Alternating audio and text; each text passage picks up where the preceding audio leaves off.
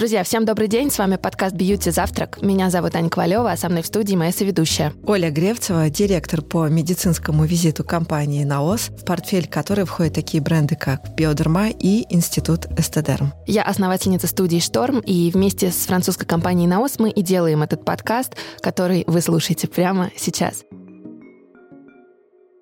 Мы продолжаем наш цикл у атопии есть лицо про жизнь с атопическим дерматитом. Сегодня у нас специальный выпуск, потому что до сегодняшнего момента мы с Аней интервьюировали дерматологов, аллергологов, иммунологов, гастроэнтерологов, у нас гинеколог, эндокринолог был. Одним словом, это были все представители из медицинского сообщества, за что мы чрезмерно им благодарны, потому что экспертиза, конечно, невероятная. Но нам всегда очень интересно, для кого мы делаем, делаем. И сегодня впервые в истории нашего подкаста «Бьюти Завтрак» мы позвали пациента, пациента с атопическим дерматитом. Замечательная пациентка, которая живет в Санкт-Петербурге. У нас сегодня вновь такой телемост Москва, Санкт-Петербург. Это не просто пациент с атопическим дерматитом, а человек с широким сердцем, который еще и помогает таким же пациентам с атопическим дерматитом и взрослым, и молодым родителям, детищей больные атопическим атопическим дерматитом. Она возглавляет эм, такое сообщество, комьюнити, я тоже могу это назвать, которое называется Про Дерматит. И вы это сообщество можете найти и в Телеграме, и в ВК. Я с большим удовольствием представляю Иру Калинину. Ира, здравствуйте.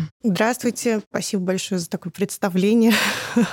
Мне очень приятно слышать, что я делаю что-то полезное. Да, действительно, я Ирина, и я атопик, в прошлом. Я уже около 20 лет в ремиссии, в такой вот прям в хорошей. Бывают иногда какие-то маленькие неприятности, но они уже контролируемые, очень действительно маленькие. И я являюсь мамой человека с атопическим дерматитом. То есть я знакома с этой проблемой с двух сторон. Давайте тогда начнем с вашего опыта. Расскажите нам, когда вы впервые столкнулись с этой проблемой, как вы себя чувствовали в этот момент и в какой момент вы поняли вообще, что это такое, кто или что помогли вам разобраться и понять, что все-таки происходит? Я столкнулась с этим, э, мне кажется, вообще в другом мире. Это было... В Советском Союзе? Да, в Советском Союзе. Это был Какой совершенно... вам диагноз поставили? У меня был нейродермит, диатез. Ну и, собственно, у меня были все прелести советской медицины и советской диагностики, и нетрадиционной советской диагностики. То есть все, что было возможно, вот все я на себе прошла. Я болела в возрасте, когда я была совсем ребенком, да, до, до средней школы меня сопровождал атопический дерматит, ну, то есть, да, там, четвертого, пятого класса. Я, наверное, не успела понять эмоционально, да, и не понять как-то, ну, вообще физиологически, это все запомнить прям хорошо, эти ощущения, ну, наверное, кроме ощущения зуда и кроме того, что это выглядело не очень красиво все и вызывало ужас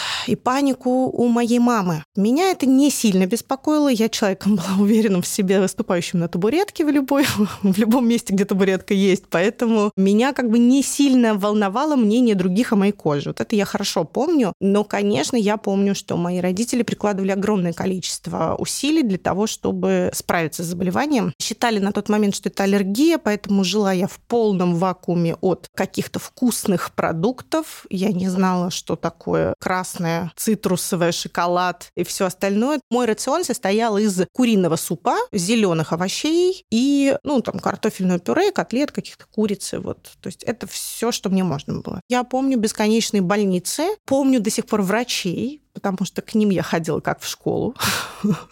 Бесконечные госпитализации. То есть госпитализации доходили до того, что в первом классе, например, я не могла писать, потому что у меня были исколоты все руки, и я не могла красиво писать, потому что руки дрожали просто. Я помню вот эту историю, когда месяц я лежала на обследовании и на лечении после случившегося отека квинки, да, ангиотека. Дерматолог отправил маму делать мне чайные примочки на лицо, Мама не послушала, вызвала скорую, и вот месяц я лежала в больнице. Я обследовалась в Москве, лежала, мне исследовали кишечник. То есть все, все, все это я проходила. Что помогло вам выйти вот в ремиссию вот на тот момент? Желание жить нормальной человеческой жизнью. Моя школа, я жила в Московской области, была первая школа, в которой открыли бассейн. И все мои друзья, все мои подружки пошли в студию, которая занималась плаванием. А мне дерматологи строго-настрого запрещали заниматься физкультурой. Я была слабым ребенком, больным, и вот все в этом духе. И категорически было запрещено идти даже приближаться к бассейну. Я уговорила маму купить мне купальник, и тайно от всех, не говоря даже маме, начала ходить на занятия. Мне просто хотелось быть с друзьями. Занятия были четыре раза в неделю.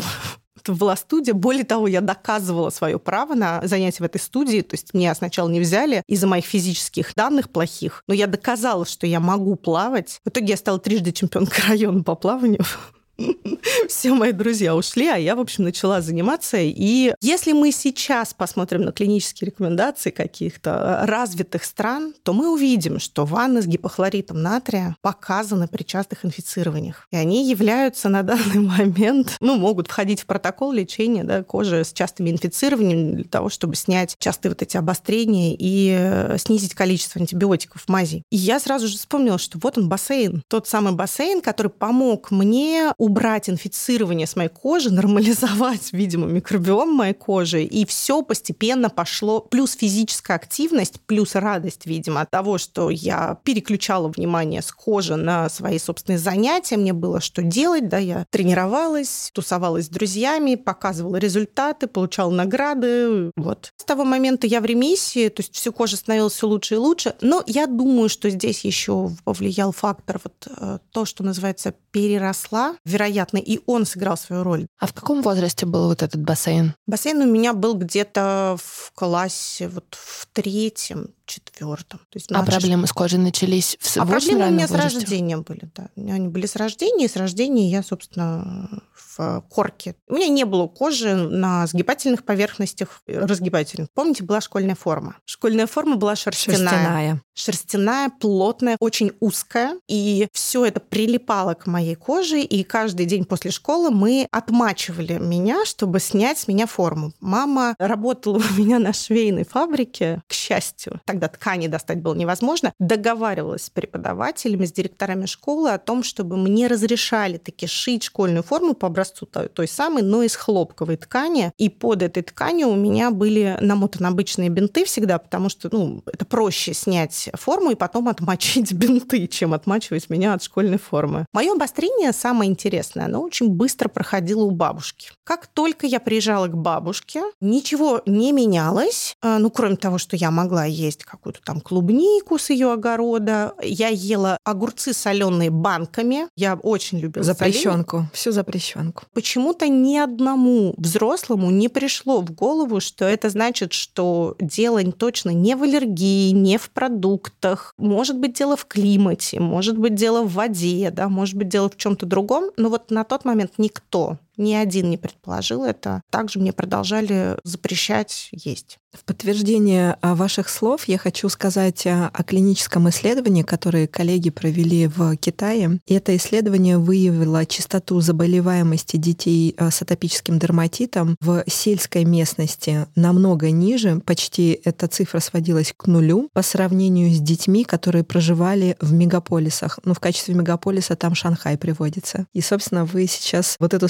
статистику только на территории СССР тоже подтверждаете. Ирина, скажите, уже про ваш современный опыт, потому что вот вначале вы сказали, что вы и мама атопика, у вас дочь, насколько я помню, ей 7. И сегодня, собственно, у вас уже современное видение да, того, как ребенок должен проходить терапию. И какой этот путь сегодня у вашей девочки? И еще у меня есть вопрос, как вы отреагировали, когда вы в первый раз с этим столкнулись э, ну, у ребенка? Потому что это же вот эти детские воспоминания, которые снова появляются, но с другой стороны это абсолютно другой мир, абсолютно другие знания, другие врачи, другие, в конце концов, препараты. Варя родилась уже с кожей, которая не соответствовала образу идеального ребенка. Случилось два таких э, не соответствующих моему представлению, две несоответствующих э, вещи. Да? То есть первое, я очень боялась, что она будет аллергик, потому потому что я прям помню эту свою же вот мысль в голове, что, господи, я так тщательно подходила к выбору папы своего ребенка, э, к возрасту, в котором я рожу ребенка, да, то есть я так вот все это тщательно спланировала,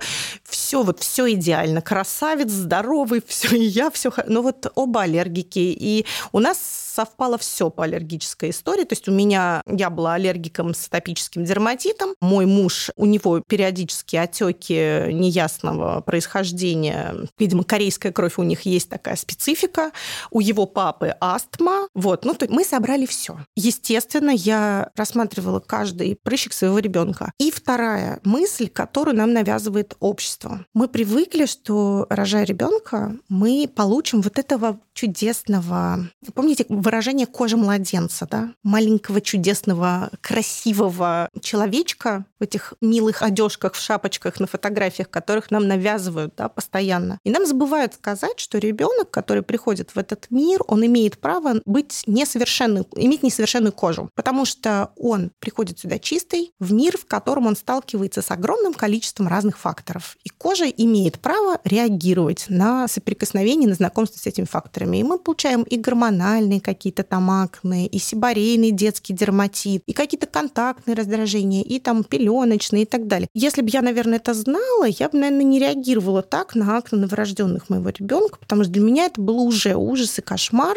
и мне казалось, что и там сибарейный дерматит, если бы знала я, что это там саморазрешающееся проявление, я психовать, наверное, так не стала. Но ребенок мне достался не идеальный, и, естественно, моей задачей было вот помимо страха из прошлого, что мы же тут все аллергики, значит, не дай бог, значит, скорее всего, это аллергия. Естественно, мы купили страховку в самой дорогой клинике города, чтобы у нас был доступ к самым лучшим врачам. И мне казалось, что уже все по-другому работает. Самые лучшие врачи э, сразу же поставили ребенку аллергию, сразу же поставили кучу несуществующих диагнозов, и с первых дней появления моего ребенка я была на самой жесткой диете, которую только можно придумать. А вы кормили ребенка, да? Было грудное скармливание? Да, я кормила ребенка грудью. Я человек, который все делает по... То есть мне нужно прочитать э, всю лучшую литературу по, по ребенку, и мы будем делать все самое лучшее, все самое... Вот... Это, кстати, тоже проблема. Желание сделать как можно лучше, да, это симптом отличницы, да, какой-то, не знаю, как он называется. Это, наверное, то, что привело меня очень очень быстро к выгоранию и создало впоследствии большие проблемы для меня лично, потому что я все делала на пятерку. Я брала лучших врачей, я слушала их рекомендации, я читала кучу книг там и так далее. Ну, собственно, с другой стороны, я поэтому и стала частью сообщества, которое, видя, что у меня нет каких-то результатов от назначения врачей, решила рыть сама. Мы объединились и уже сами искали иностранные какие-то исследования, читали э, иностранные клинические рекомендации и искали возможности для своих детей, почему же как бы все, что мы делаем, не работает. Начали изучать, так появилось сообщество. В три месяца у нее уже начались крапивницы, причем эти крапивницы были прям, ну, по всему телу мгновенно. Каждый месяц у меня вот стабильно, каждый месяц у нас стояла скорая помощь, и ребенку делали гормональный укол, потому что у нее были острые эпизоды аллергии или крапивниц каких-то. Я испытывала ужас, да, то есть то самые мои большие страхи, они вот они здесь. Атопический дерматит нам поставили сразу, но лечение было все-таки больше направлено на а, диету, и был недостаточный уход за кожей. Мне не объяснил ни один из врачей о том, что такое. То есть мне назначены были эмоленты, а они были выписаны конкретные марки. То есть никто не рассказал, что это те средства, которые я должна подбирать, осмотреть, учиться различать какие-то текстуры, правильно применять, правильно очищать кожу. У меня основной была диета. Во-первых, ты постоянно в концентрации. У тебя маленький ребенок. Мы помним, что такое маленький ребенок. Это утром чашку кофе налил, вечером ты вспомнил, что ты ее не выпил. Аня, мне кажется, сейчас узнает себя. Ох, да. О, да.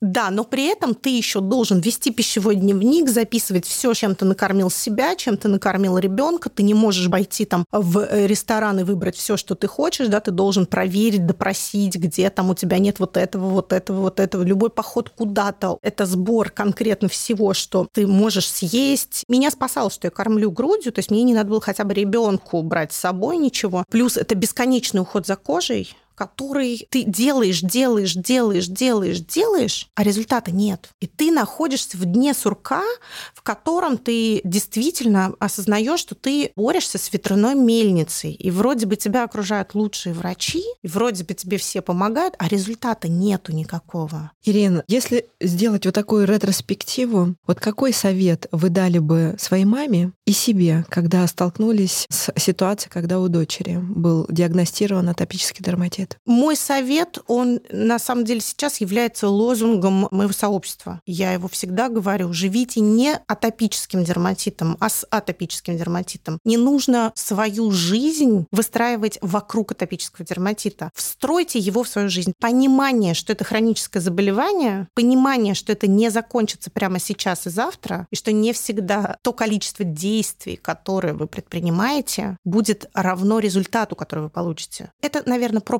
принятие болезни. Когда ты ее понял и принял, когда ты перестал бороться и просто делаешь те действия, которые ты можешь делать, переключаясь на жизнь, становится легче. А вот вы говорите, принять, что нужно жить с атопическим дерматитом, а с дочкой, как это было. Когда вы рассказывали про свой опыт, я так понимаю, что это было решение пойти в бассейн, да, это было решение уже взрослой девочки, которая там готова делать, ну, как она хочет, жить своей жизнью. А вот с дочкой в какой момент это поменялось и что вы делали? Поменялось мое отношение. Ребенок, особенно маленький, до осознанного какого-то возраста, когда он уже коммуницирует с другими детьми, и когда они уже начинают себя сравнивать, а я вижу, это сейчас происходит, вот ей 7 лет, вот где-то в этом возрасте она начинает дружить и уже спрашивать, мама, почему у меня такая кожа, вот не как у Васи, Пети, Маши и так далее. Ну, в целом я со своим ребенком сразу выбрала позицию все объяснять, все манипуляции, которые я провожу, и все, что я делаю, чтобы она понимала, зачем я это делаю. Поэтому у моего ребенка первое слово было не мама, а мась. То есть она понимала, что у нее кожа, которая требует вот определенного ухода. Возможно, поэтому она никогда мне этих вопросов не задавала, и поэтому, может быть, она никогда не испытывала, ну, вообще никаких вопросов там в обществе где-то, да, то есть она понимала, что с ней происходит, и почему вот у нее так, и почему ей можно что-то есть, а что-то есть нельзя. У нее скорее вопрос был во мне. Как только я отвлеклась от кожи и посмотрела на своего ребенка, все вдруг начало налаживаться. И, кстати, вот когда я это сделала, у меня есть очень-очень четкое прям понимание, когда это произошло. Когда я, наконец, в год нашла врача, который также перестал смотреть на кожу, вот прям только исключительно кожу, а подумал о качестве жизни моей и о качестве жизни моего ребенка. Я настолько ему поверила, наверное, таким вот словом могу сказать, обесценила атопический дерматит. Он просто сказал так, что у вас тут так, атопический дерматит, хорошо. Так, Ирин, вам нужно, значит, начать есть, вы вводите все продукты, начинаете прям сегодня с рыбы, ухаживаете за кожей, делаете вот это, вот это, вот это. Я в шоке, в ужасе. Как? как? И человек смог со мной поговорить и объяснить, что, ну, если вы боитесь, ну, хотите, давайте там попробуем с БАДов, вот, с омега-3, посмотрим, как будет реакция. Да? То есть он со мной поговорил, он взял ответственность как будто бы с меня на себя, что он уверен в том, что я могу есть. Я вышла из его кабинета с полным ощущением, что я вот все, я доверяю это врачу, и я начала жить. То есть я переключилась, я начала есть, по-другому как-то вот смотреть на эту кожу, с ощущением, что все врач контролирует, что ну обостряется и обостряется, что это безопасно, и все, и дерматит начал отступать на глазах. А сколько до этого вы прошли врачей, прежде чем вы нашли своего врача? Восемь. Как Восемь сократить этот путь? Было. Потому что сегодня вас слушают именно те пациенты, которые находятся в пути, в пути поиска лучшего лечения, лучшего врача, не знаю, развения мифов, которые, к сожалению, сейчас есть у всех пациентов с атопическим дерматитом. Как сократить этот путь к лучшему врачу, своему врачу? Первое, самообразовываться с любым хроническим заболеванием. Это ваше заболевание, вы должны понимать, что это за заболевание. Как только вы понимаете, вам очень легко определить, что за врач перед вами. Ну, то есть совет первый — это больше узнавать про это, читать самому и, ну, становиться таким экспертом немножко в том, что у тебя есть. Да, потому что вы живете с атопическим дерматитом, и вы, только вы, знаете особенности. Врач — это человек, с которым вы встречаетесь раз в две недели или раз в месяц, а иногда раз в полгода. Он не может знать особенности, и не он будет ухаживать за вашей кожи. С любым хроническим заболеванием задача пациента быть образованным и понимать, потому что ежедневно придется выполнять ряд действий, которые необходимы для того, чтобы поддерживать ваше заболевание в стадии ремиссии, например, да, или приближать к ремиссии. Это главное, и не зря в любых рекомендациях, в том числе и в российских, есть пункт об образовании пациентов и о школах атопического дерматита. Поэтому то, что вы делаете сейчас, эти образовательные подкасты, это, по сути, одна из основных частей терапии пациентов с атопическим дерматитом. Знать, что происходит. Это быстро дает понять, по тому ли пути идет врач. Второе — это искать врача, с которым тебе комфортно. Если ваш врач считает, что прикладывание котика три раза в день к участкам кожи будет помогать, но вы ему настолько верите, вам с ним комфортно, и котик не вызывает обострения, ради бога. Ну вот правда, я не говорю, что я здесь не буду говорить о том, что только научное, дока. Если комфортно, если вы видите динамику, если вы понимаете, что врач с вами на связи, он дает советы, с которыми вам проще, ваше качество жизни изменилось, он не обесценивает вас, вы с ним в тандеме работаете, да, то есть вы поддерживаете друг другу, он дает вам методики, вы можете их выполнять, вы видите динамику, ради бога. То есть даже если это не всегда там какая-то традиционная медицина, потому что, опять же, возвращаясь к самым прогрессивным наукам, научным источникам об атопическом дерматите, мы видим, как они меняются. И, например, National Exam Association, э, Exam Associates, там британцы, американцы, сейчас, когда открывают э, пост за постом, я вижу о том, что миндальное масло может быть заменой кокосового, или практикуйте медитацию, или там тибетская медицина в терапии атопического дерматита. Они к хроническим заболеваниям подходят многосторонне. И психология, и медитации, и расслабление, и если вам это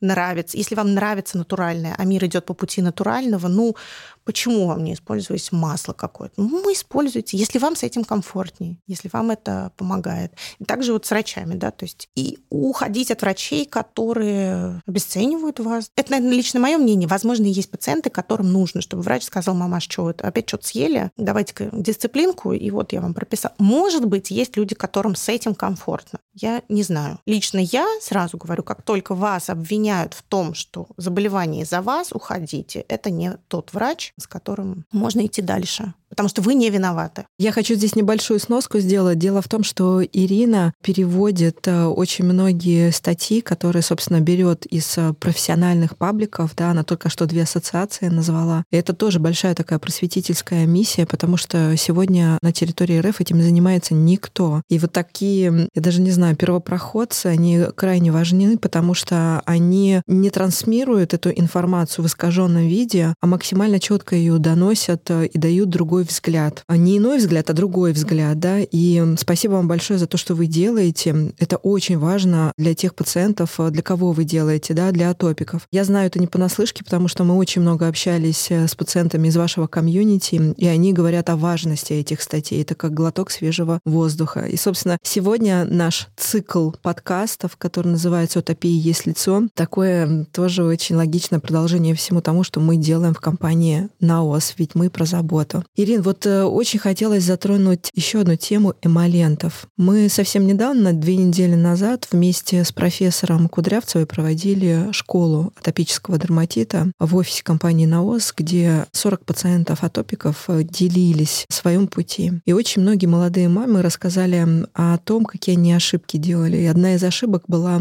ну, вера в силу эмолента, что эмолент вылечит, что эмолент — это панацея. И некоторые говорили о том, что они не принимали воспринимали эмолент как э, очень важный составляющий элемент в э, долгом нахождении в ремиссии. Для того, чтобы долго находиться в ремиссии, в покое, кожу нужно постоянно увлажнять. Или, как сказала одна мама, мазаться. Вот э, ваше мнение. На самом деле я знаю это мнение, потому что я подписана на вас, я читаю. Но хотелось бы, чтобы вы это рассказали еще. Я считаю, что вообще терапия атопического дерматита – это комплекс задач, которые мы должны решать, да, и эмолент, уход за кожей – это глобальная часть, основная часть. Очищение кожи и уход за кожей, без которой все остальные пазлы также разваливаются. Действительно, у нас есть непонимание, что такое эмолент, то есть многие воспринимают э, эти средства как лекарства, действительно, и отказываются от такой части, как лечение. Считаю, что сейчас они будут кремом, который выписал доктор, мазаться, и все у них пройдет. И вторая часть людей, тоже большая категория людей, которые привыкли к тому, что использование средства на кожу это вот выдавили горошинку и размазали, либо нанесли на конкретно требующие этого участки кожи. Нет ресурсов достаточных каких-то, да, вот объединенных, куда пациент пришел и увидел, так, как мне, значит, действовать. Мне выписали вот это, и как я должна наносить. Это, мне кажется, нужно показывать. И плюс мы все очень разные, и потребности поверхности кожи очень разные. Подборы эмолента, почему говорят тоже об индивидуальном, да, то есть кому-то действительно нужно 200 мл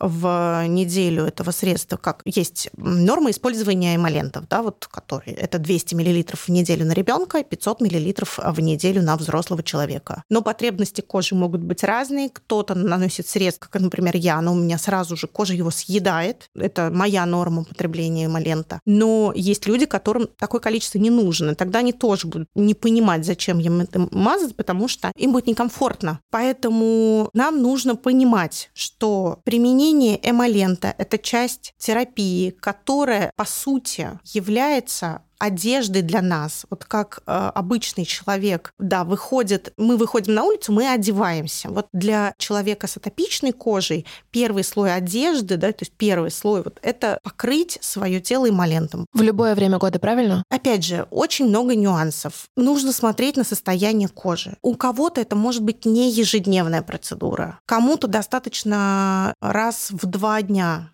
использовать эмолент на все тело. Кому-то это нужно два раза в день. Нужно смотреть и отталкиваться от потребностей своей кожи. Кожа не должна быть сухой, и кожа должна быть комфортной. То есть если вы уже находитесь в ремиссии какое-то длительное время, я, например, могу себе позволить наносить эмолент на все тело только после ванной и там раз в неделю, когда я чувствую, что моя кожа вот ну как-то суховата. И также с ребенком. Сейчас я не мажу ее каждый день, но обязательно после того, как смываю липидный слой кожи. Как только я вижу, что ребенок у ребенка начинает кожа становиться более сухой, я увеличиваю количество раз, когда я целиком на всю кожу наношу эмолент. То есть вот это тоже как бы регулярно, ежедневно, прям два раза в день наносить его нужно не всем. И здесь это задача, наверное, врача, и опять же, это задача пабликов и каких-то образовательных программ объяснять людям, как правильно использовать эмаль. То есть понимание, что это наш верхний слой кожи, который помогает нам, пока кожа реактивно защищает защищает нас от внешних факторов, да, закрывая те самые... Я называю нашу кожу дырявой.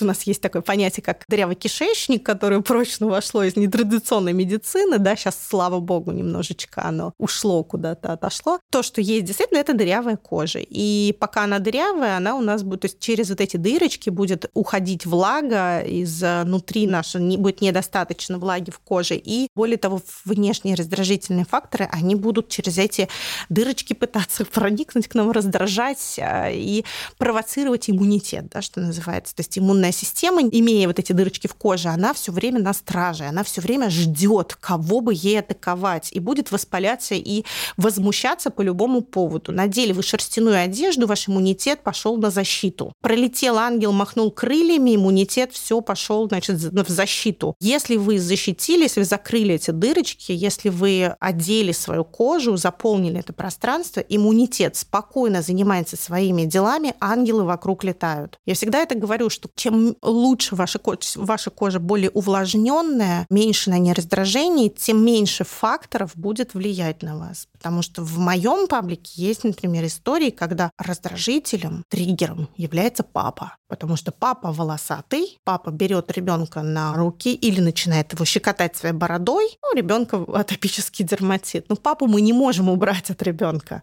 Зато мы можем защитить его кожу, покрыть его эмолентами, покрыть его, опять же, дополнительно в период, когда папа придет, например, какими-то плотными эмолентами, чтобы сократить вот это трение кожи, да, тем самым поддержать общение ребенка и папы. Ну, я, наверное, не могу тут молчать, потому что есть чем похвастаться. Гамма Атодерм, которую очень многие пациенты с атопическим дерматитом знают не понаслышке, пополнилась. И в дополнение насыщенной, богатой текстуре, которая есть уже в гамме, вышла легкая текстура, и это средство называется Атодерм гель-крем, который обладает эффективностью эмолента. Это противовозудное, липидовосстанавливающее действие. Но мне очень понравилось первичное ощущение, которое я испытала, как только нанесла средство. Это мгновенное охлаждающее действие, очень комфортное и приятное. Я надеюсь, что пациенты с атопическим дерматитом оценят эту характеристику.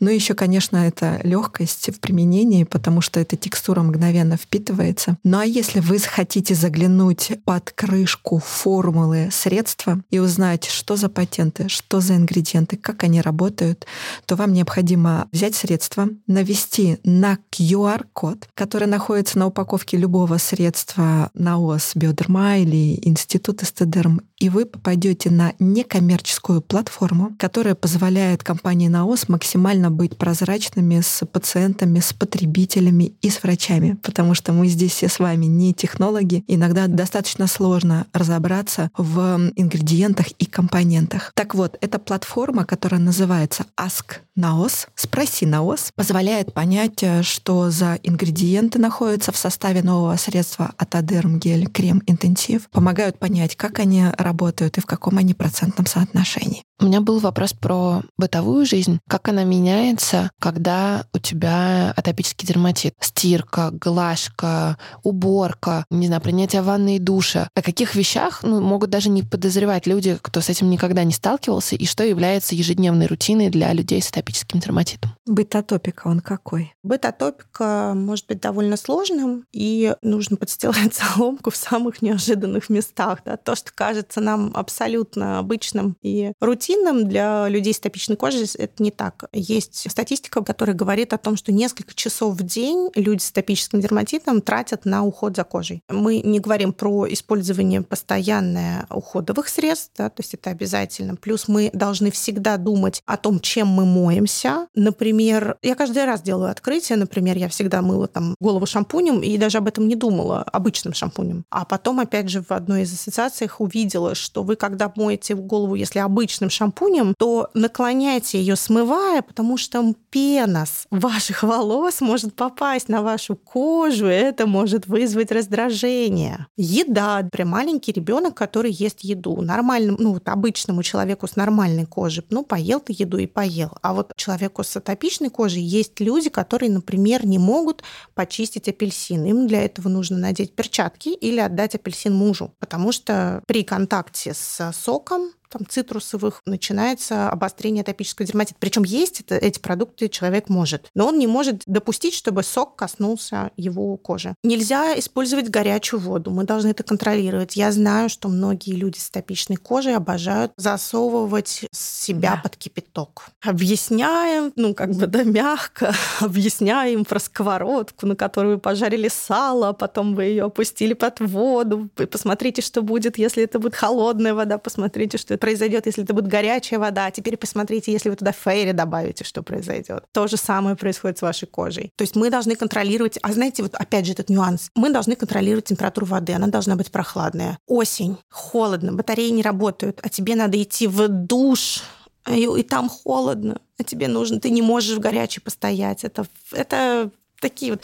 Поэтому я придумала свои способы. Я закрываю душевую, включаю горячую воду, создаю там эффект сауны, захожу туда, там тепло, там кайфо. То есть мы вот, вот эти вот нюансы, которые повышают наше качество жизни, они очень важны, и они на каждом шагу. Стирка. Мало того, что человек э, с атопичной кожей может реагировать на павы, которые содержатся, или там ароматизаторы, душки какие-то в стиральных порошках, то есть это всегда выбор. И тестирование, опять же. То есть мы всегда должны должны все проверять, точно ли не порошок является раздражителем нашей кожи. Мы должны задуматься о том, точно ли одного цикла полоскания достаточно, потому что оставшиеся вещества в одежде могут влиять, раздражать нашу кожу. Мы должны ставить двойной цикл полоскания. Мы должны вспоминать о том, что эмолент, который остается на одежде, может повредить вашу стиральную машину. Мы должны раз в месяц очищать стиральную машину, ну, кто-то чаще, кто-то кто реже. Мы должны помнить, например, о том, что одежда пропитывается эмолентом, и она подвержена возгоранию. Кстати, об этом очень редко говорят, но об этом всегда указывают сообщества, да, о том, что нельзя находиться около открытого огня людям с топичной, ну вот кто постоянно пользуется эмолентом, выше риск возгорания. Все нюансы, пойти волосы покрасить. Вопрос. То есть подойдет, не подойдет тебе краска. Как отреагирует человек, который будет тебе красить волосы, да, если увидит на тебе там какие-то бляшки на голове. Пойти брови выщипать, покрасить, то же самое, да, то есть косметологу. Ну, то есть любой, куда бы вы в какую сторону ни пошли, там есть свои нюансы, о которых вы должны подумать. Постельное белье какое у вас будет. Ну, то есть если оно будет грубое, например, да, вы можете там, опять же, температура, если вы одеяло там, да, если вы спите и вы будете потеть под этим одеялом, вам обеспечен зуд ночной. То есть вам нужно подобрать себе одеяло, под которым вам не холодно и не жарко.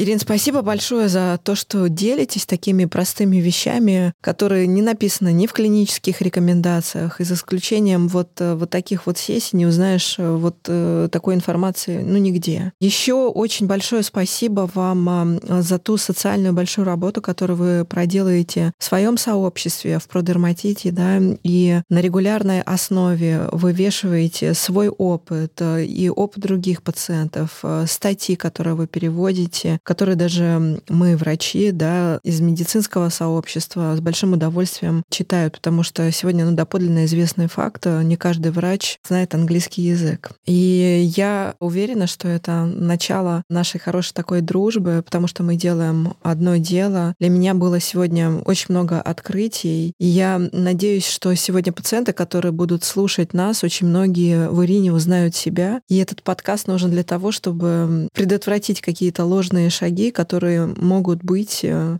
у каждого. Всем долгой ремиссии, большого здоровья и до скорой встречи. Ирина, спасибо большое. Спасибо огромное, что пригласили. И огромное спасибо вам за вашу работу. Это очень и очень ценно для нас, для людей с топическим дерматитом.